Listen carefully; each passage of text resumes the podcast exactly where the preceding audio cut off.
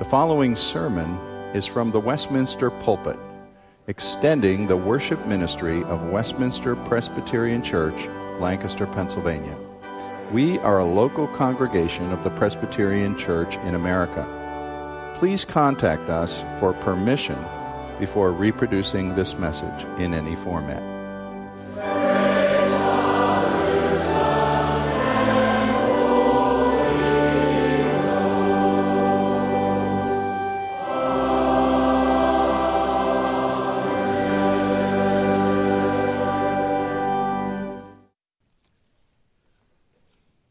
We have been walking through the story of Exodus.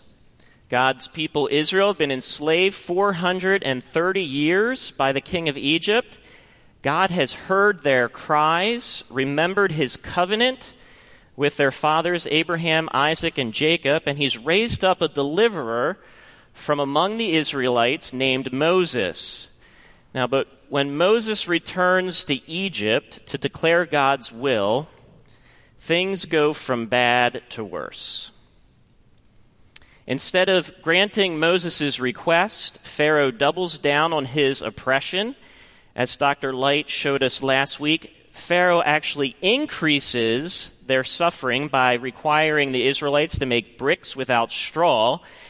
And Moses cries out in despair in chapter five, "Why, O Lord? Why did you ever send me? For since I came to Pharaoh to speak in your name, he has done evil to this people, and you have not delivered your people at all." Have you ever felt that way? Not quite understanding what God is up to and why he is doing what he is doing? God's ways certainly are not our ways. And we see that again and again in the pages of Scripture, and we'll see it again tonight in the story of the ten plagues. Now, unfortunately, we'll not be able to study each of the ten plagues in detail. I wish I could, but this venue will not allow time for that. However, such a study on your own would be well worth it.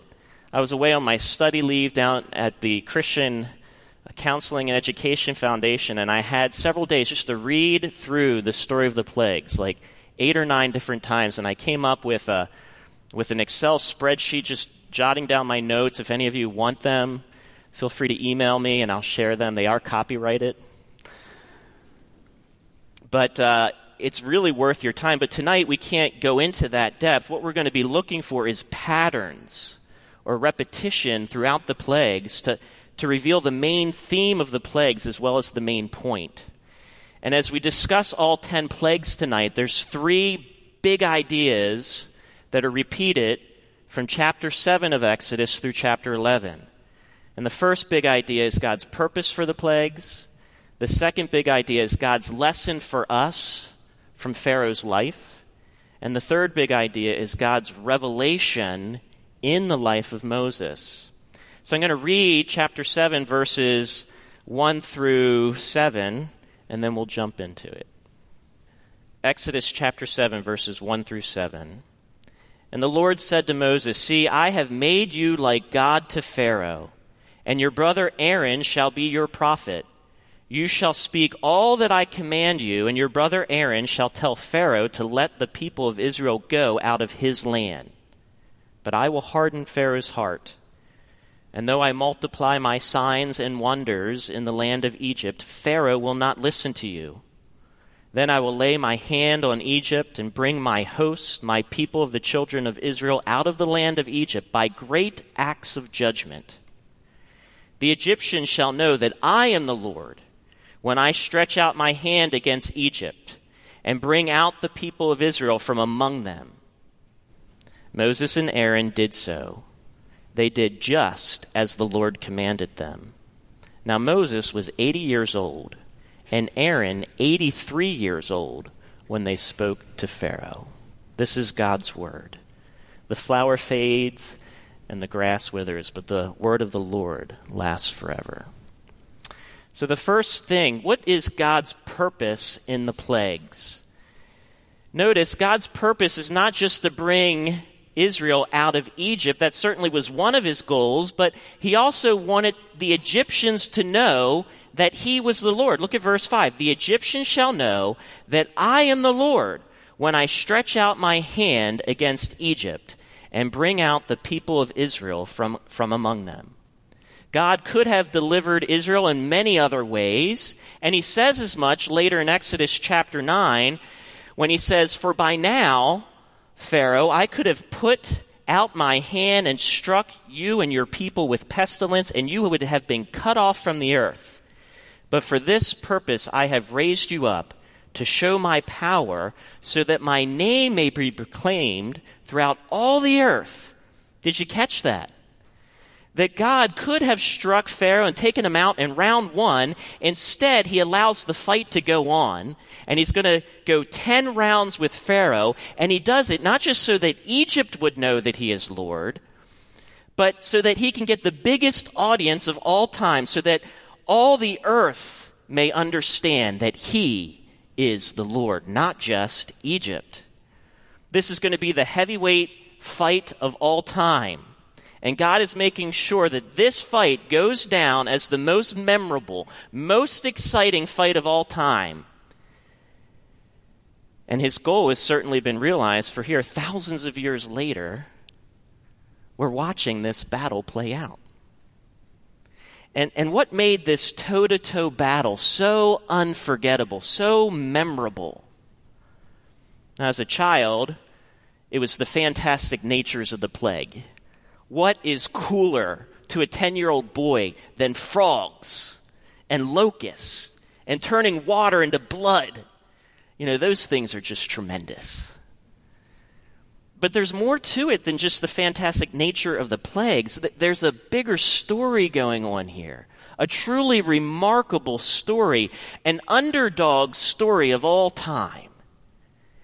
It's the weak against the strong. Israelite slaves against the mighty Egyptian empire. And Pharaoh, no doubt, thinks it's a weak God and a weak people against a strong people, the Egyptians, and a strong God. He must have thought Yahweh a puny God indeed to allow his people to become slaves as such they were. But it's not just the weak against the strong, it's the few against the many. Moses and Aaron against Pharaoh and his magicians and his royal court and his army. And that's why we have ten plagues, because it's really a battle of one God, Israel, against the many gods, all the false gods of Egypt. And round one was against the Egyptian river god of the Nile. And what's the result of round one? Yahweh bloodied them all to death. And round two against Hek, the Egyptian goddess with a head of a frog. And Yahweh not only causes them to choke on their own idolatry, but then leaves them piled in a heap of dead bodies. And round by round we go until the later rounds. In round nine, the semifinal, Yahweh goes against Ra, the sun god, the most revered god in all of Egypt, apart from Pharaoh. And what happens? It's lights out for Ra, as darkness so thick comes over the earth that the Egyptians become imprisoned in their own homes. And then the final round, God reserves for Pharaoh himself. God gives Pharaoh a taste of his own medicine. Pharaoh went after Yahweh's son, Israel, drowning all the baby boys in the Nile. And so Yahweh deals a deadly blow to Pharaoh's son at Passover, destroying Pharaoh's dynasty. See, God could have won the battle in a far different manner, but he wanted this battle to be unforgettable, to be talked about for all time, to declare his glory so that all would know he is, and he alone is God. He is Yahweh. As a teenager, my favorite movie was Karate Kid. Daniel LaRusso is uh, forced to move to New Jersey, uh, uh, sorry, from New Jersey to California with his mom, and at his new high school, he develops a friendship with a cheerleader named Allie, who unfortunately is the ex-girlfriend of the school bully, who is a black belt in karate.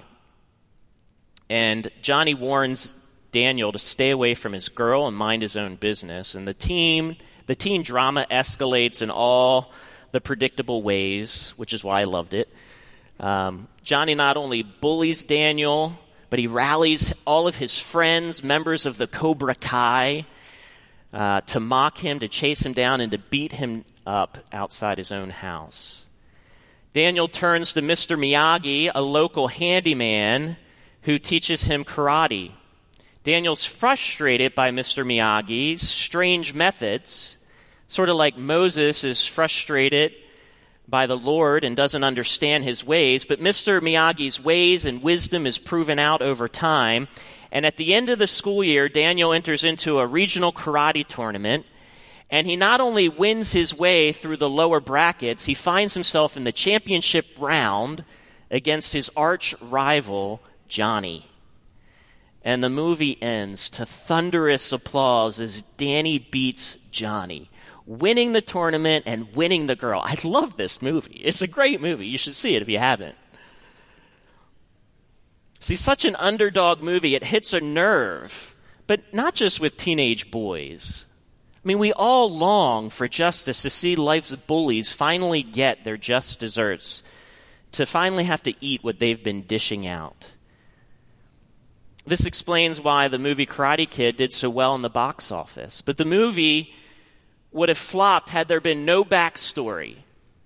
Had there been no bully, no underdog, we would have yawned our way through a meaningless karate match where punches are thrown, but we don't understand the meaning of the punches. But when we know the hero and the villain and they're drawn out, and we see not only the hero's strengths in the battle, but we see their character, not just their speed, but their perseverance, their goodness, their wisdom. We're drawn in, and we see glory. That's sort of what's happening as we read the story of the plagues, only Karate Kid's small potatoes compared to this. This is not simply a fantastic battle scene, but this is a battle for justice, liberty for God's people, vindication of God's reputation. And every punch and counterpunch has meaning. They expose the heart and the character of the contestants. Someone once said, you never truly know a person until you've had to fight them. I know that was true with my wife. And in this battle, Pharaoh will know the Lord. And so will all of Egypt, and so will all the world. They will know not only his power and his glory, but his patience and his goodness, his wisdom and his faithfulness to his people. God's purpose is that all may see and know his glory. Second big idea, what do we learn from Pharaoh's response? Pharaoh's response throughout the ten plagues shows us the deceitfulness of the human heart. In Pharaoh, we learn what a hard heart looks like over time and even under pressure. It starts out with Pharaoh essentially ignoring Moses during his first two interactions with him. Remember when Moses turns his staff into a snake? Even when Pharaoh's magicians do the same thing, Moses' snake gobbles up Pharaoh's magician snakes. But Pharaoh essentially ignores Moses. And then when Moses turns the water of the Nile into blood, we read in chapter seven, verse twenty-three, Pharaoh turned and went into his house, and he did not take even this to heart. This ignoring of Moses and God's word, it's, it's what we expect of a hard heart. That's not unexpected. But as the pain increases, Pharaoh moves from ignoring Moses to bartering with Moses. During the plague of the flies in chapter eight, verse twenty-five, when the pain gets to a certain level, he, he says, go, sacrifice to your God within the land. Not, not in the wilderness, but within the land. He's bartering, trying to compromise. The command had been, let my people go that they may serve me in the wilderness.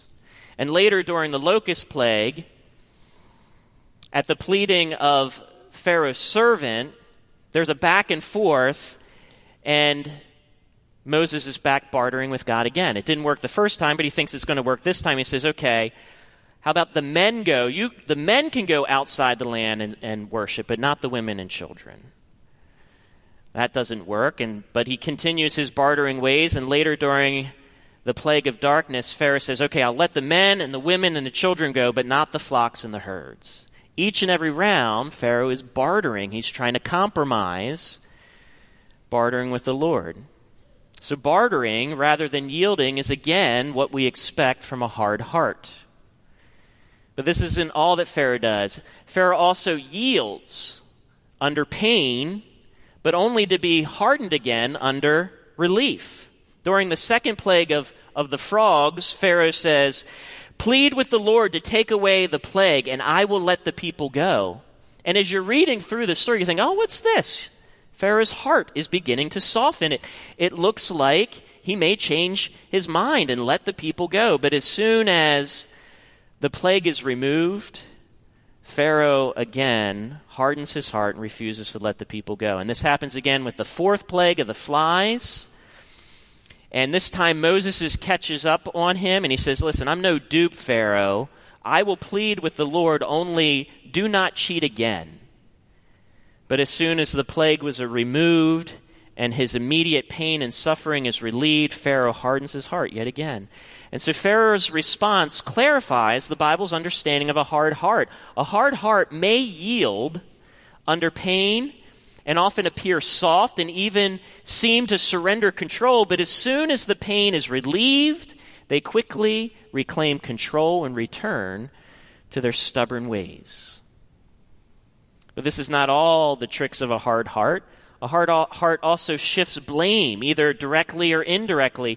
And as you look at the fifth and sixth plague, Pharaoh endures these fifth and sixth plagues, but becomes crystal clear that the fifth plague of the death of livestock and the sixth plague of suffering boils are only things that the Egyptians suffer, not the Israelites. What is God doing? God is making a sharp contrast to show Pharaoh that his stubborn heart is the real issue. Pharaoh is the one causing his own pain and his people's suffering. Moses' annoying confrontation is not the problem. And so Pharaoh, like all hard-hearted people, wrongly assumes that he's not in the wrong. He actually assumes he's the victim, like Doctor Light touched upon last week. Pharaoh thought Moses was making an unreasonable request to let the pharaohs go out into the wilderness and make sacrifices to their God. In Pharaoh's mind, the Israelites were just lazy workers who didn't appreciate all the blessings they had in the land of Egypt. But see, whatever Pharaoh's justification, God is hammering home to Pharaoh and to us that throughout the plagues they affect Egypt and Egypt alone, and that his problems are caused by him, not a lack of respect from others, not bad fortune, not the Israelites being annoying. God was striking him for his stubbornness and selfishness and causing his people to suffer. So the Bible shows us a hard heart ignores, it barters, it only yields under pain but rehardens under relief, and it shifts the blame constantly. Four things we expect of a hardened heart. But there's one last thing as you read through the story of the plagues that a hard heart does that we do not expect. And that is, a hard heart can confess sin. In the seventh plague, God sends hail only on Egypt, not Goshen, and Pharaoh responds, this time I have sinned. The Lord is in the right, and I and my people are in the wrong. Plead with the Lord, for there has been enough of God's thunder and hail, and I will let you go, and you shall stay no longer. What is this? He admits that the problem is not with Moses or Israel, but with himself and his people. And then Pharaoh not only moves from pleading, but he, he this is true confession. I have sinned. The Lord is right. I am wrong, and my people are wrong. Certainly this must be a true softening of the heart. But no, we see when Moses stretches out his hand and intercedes, and the hail ceases, Pharaoh hardens his heart yet again, and as did his servants. And we think, well, something must have been lacking in his confession. And then we look at the next plague, the eighth plague of locusts in chapter ten, and, and Pharaoh is again confessing his sin, only this time he goes even deeper. In chapter ten, verse sixteen, he confesses, not only I have sinned, he says, I have sinned against the Lord, your God, and against you. This isn't just a general sin of confession, a, a general confession of sin. He's saying, I have sinned specifically and directly against Yahweh and against you, Moses. And instead of simply asking for relief from his pain and pleading for his pain and suffering to be taken away, he actually asks for forgiveness for his sin. He says, now therefore, forgive my sin. Certainly this is progress, right? He doesn't simply say, plead for me, but forgive my sin. This has got to be a softening of heart. Unfortunately, no. For when his suffering was relieved, he yet again refused to let the people of Israel go. And in chapter ten, verse twenty, the text says, the Lord hardened Pharaoh's heart. And the result of Pharaoh's refusal to truly repent is that he ends up isolated to himself in total darkness, threatening Moses that, take care never to see my face again, for on that day you shall die. He's not only isolated to himself, he's isolated from his people.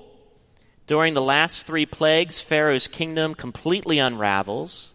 He loses the trust of his people. His servants plead with Pharaoh, let the men go. They do not yet understand. You do not yet understand that Egypt is ruined? And then it says that Pharaoh's servants begin um, to pay tribute to Moses, that they viewed him as the greatest in the land of Egypt. So Egypt respects Moses and starts giving the respect due to Pharaoh to Moses. And so Moses is utterly isolated for, to himself, from his people, and isolated from sanity. He burns with an anger so stubborn he's willing to sacrifice his kingdom, everything, to protect his own stubborn pride. What does this mean? Left to themselves, a hard-hearted person never repents, and they ultimately destroy themselves. They may appear to repent at times. They may appear humble at times. They may be, it may even confess wrongdoing and sin. And while confession is good, it is not sufficient. It is not the same as repentance. Confession does not equal repentance. Only repentance equals repentance. And repentance doesn't happen until repentance happens. And only real repentance changes things. In fact, it changes everything. But mere confession, no matter how heartfelt or seemingly humble, without repentance, it isn't worth anything.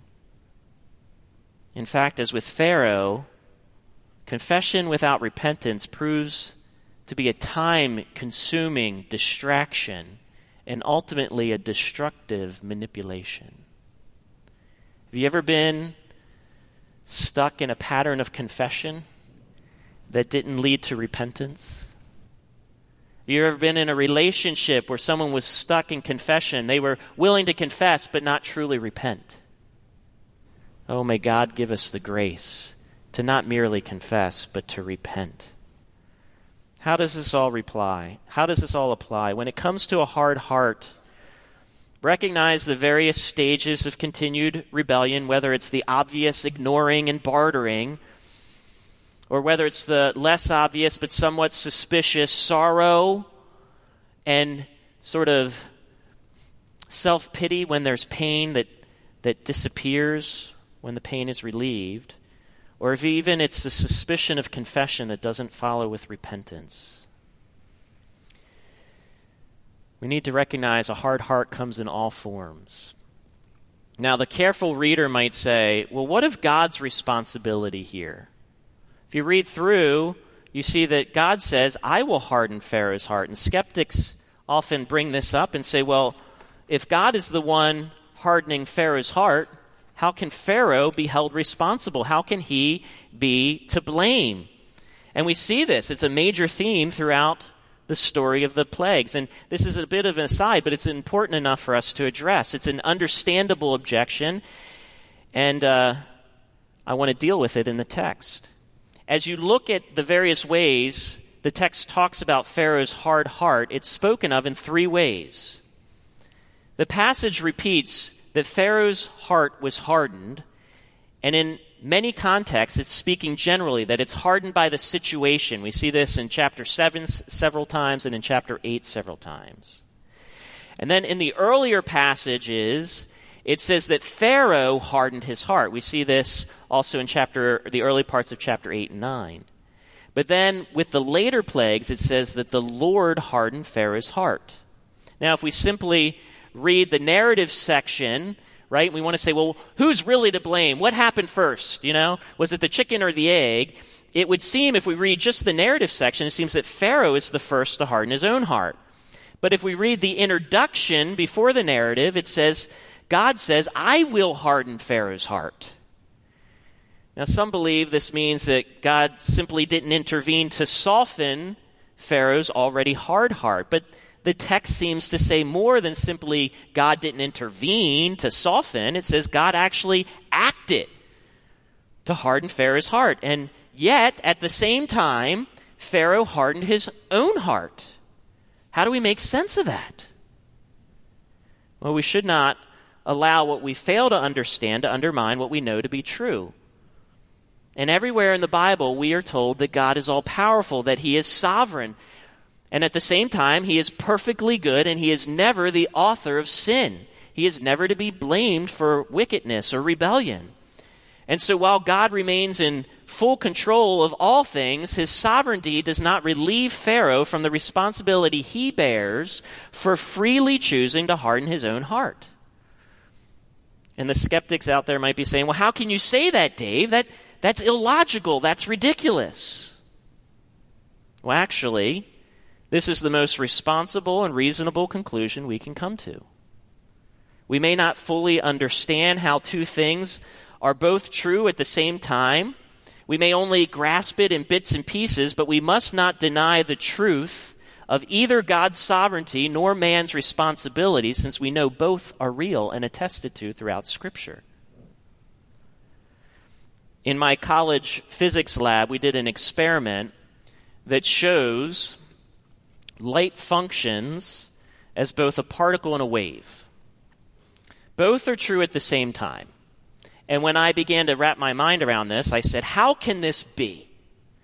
The properties of a particle and the properties of a wave, of a wave appear mutually exclusive from our limited perspective. This will blow your mind. In lab, we demonstrated that a single proton goes through two separate slits in a box at the same time, interferes with itself in a wave-like way upon emerging from the slits, and then makes a single mark on the plate in a particle-like way. How can that be? How can a single particle be in two places at one time, even though it can be measured to have a single fixed location in space? And I remember going to my physics teacher, and I, my mind is blown. I'm like, how is this true? And the answer I got was not, well, Dave, choose one of light's properties that works best for you and go with it. It wasn't, well, if the idea of light as a particle confuses you, ignore it. Or call the idea ridiculous and stupid and illogical. Doctor Christopher Baird writes, if you find a quantum particle theory hard to visualize, don't let this difficulty tempt you to dismiss it as nonsense. Quantum theory has been experimentally verified in hundreds of laboratories for almost a century now. It's the reason your computer works. See, God gives us conundrums, mysteries in nature, such as the quantum theory of light functioning as both a wave and a particle, to remind us his ways are higher than our ways. And we live like two-dimensional beings trying to understand three-dimensional realities. But let us dare not try to force three-dimensional realities into a two-dimensional understanding. God's ways don't contradict. We just might not grasp them. They are higher than our ways, and they might remain a mystery. So Pharaoh's heart was hardened, Pharaoh freely hardened it, yet God also hardened it.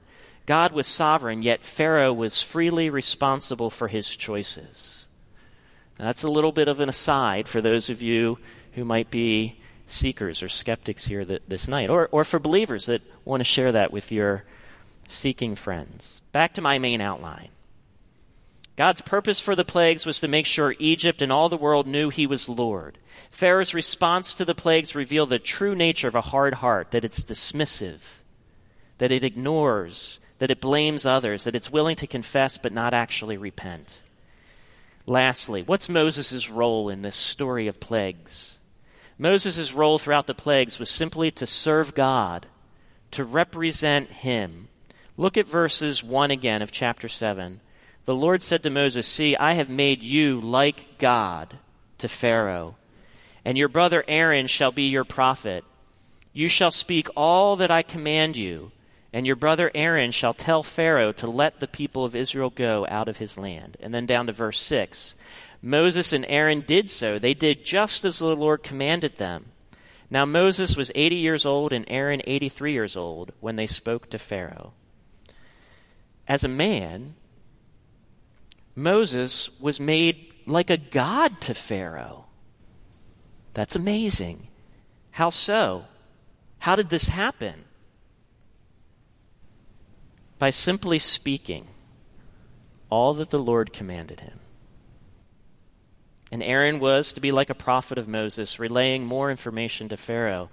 Their authority and their power came from doing and speaking just as the Lord commanded them. Not from anything in themselves, not from superior intellect. After all, they were both weak, old men, eighty and eighty-three. And though Moses had been a prince of Egypt at one time, he had been pretty beat up. And now he was just a shepherd. And Aaron had only ever been a slave his whole life. Yet despite their human weakness and their low status, they would be made like a god to Pharaoh simply by speaking and doing what the Lord commands. That is amazing. What does this mean? God loves working powerfully. Loves it. Loves working powerfully through weak and lowly people who are simply committed to speaking and doing as he commands. So how does this apply? First, let's look at Moses and learn. As we trust in the Lord and simply rely on his power and his words and seek to represent him to the best of our ability, it will make us courageous people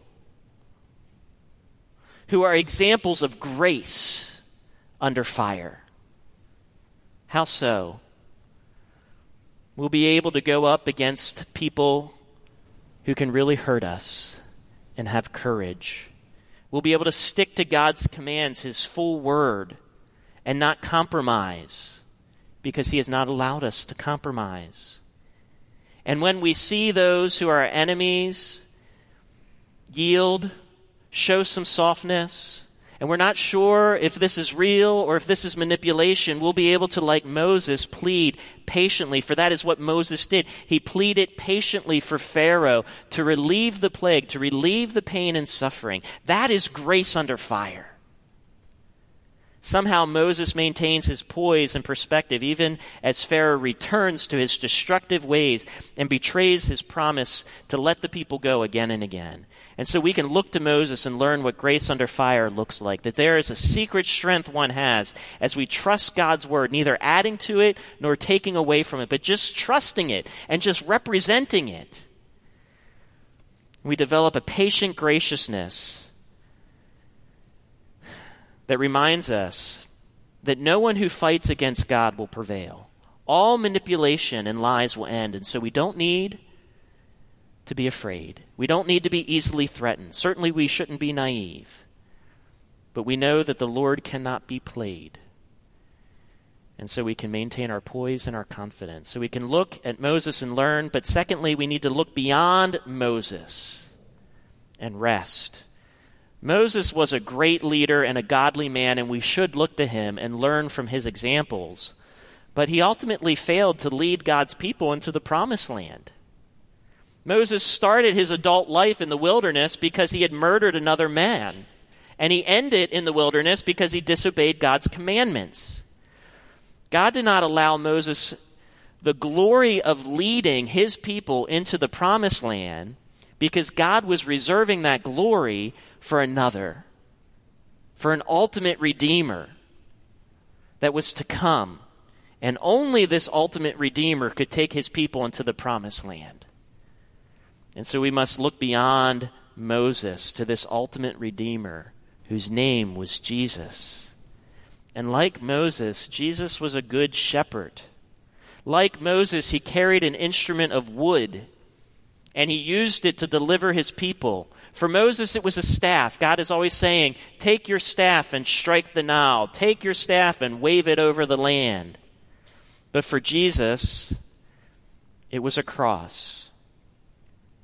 Like Moses, Jesus would intervene on behalf of the wicked to stop God's plagues. But unlike Moses, Jesus would die to stop God's plagues permanently, so they never come again. Like Moses, Jesus would declare war upon every false god and all false worshipers. Like Moses, Jesus would end the tyrannical rule of the wicked. Like Moses, Jesus would stand up to the hard-hearted. But better than Moses, he would not just stand up to the hard-hearted. He would change the hard-hearted from the inside out. He would melt them with his love and his mercy and grace. Jesus is the better Moses and the true Redeemer, and therefore we can only understand the story of the plagues when we understand the real story, the real hero. Moses is heroic, but he is not the ultimate hero. Jesus is the hero that strikes out against every idol. See, God's ways are higher than our ways. And it's just like our God to prepare us for his Redeemer through stories like the ten plagues of the Exodus, so that when we see him, we say, oh, it's like this, but only better. And so let us praise him. Let us revel in this God who is our true hero, who is true grace under fire, who prays, Father, forgive them, for they know not what they do, and who has the power to melt even the hardest heart. Let us pray. God, thank you for your word. This was a lot to go over. And Lord, who is capable of trying to summarize your word? We are incapable.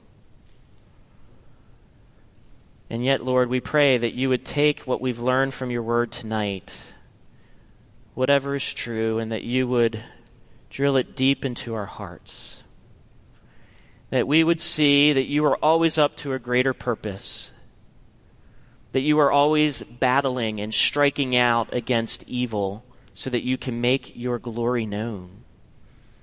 That you are always exposing false repentance. That you are always showing us what a hard heart is and calling us to true repentance.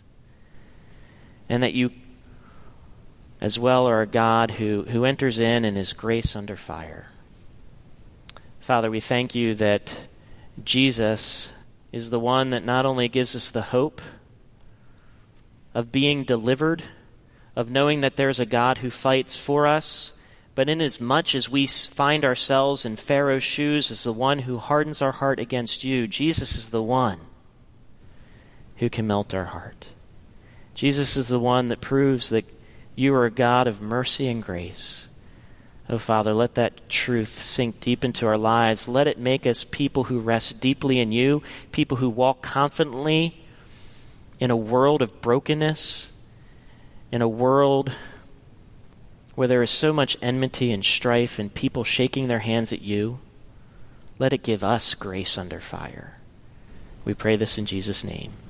Amen.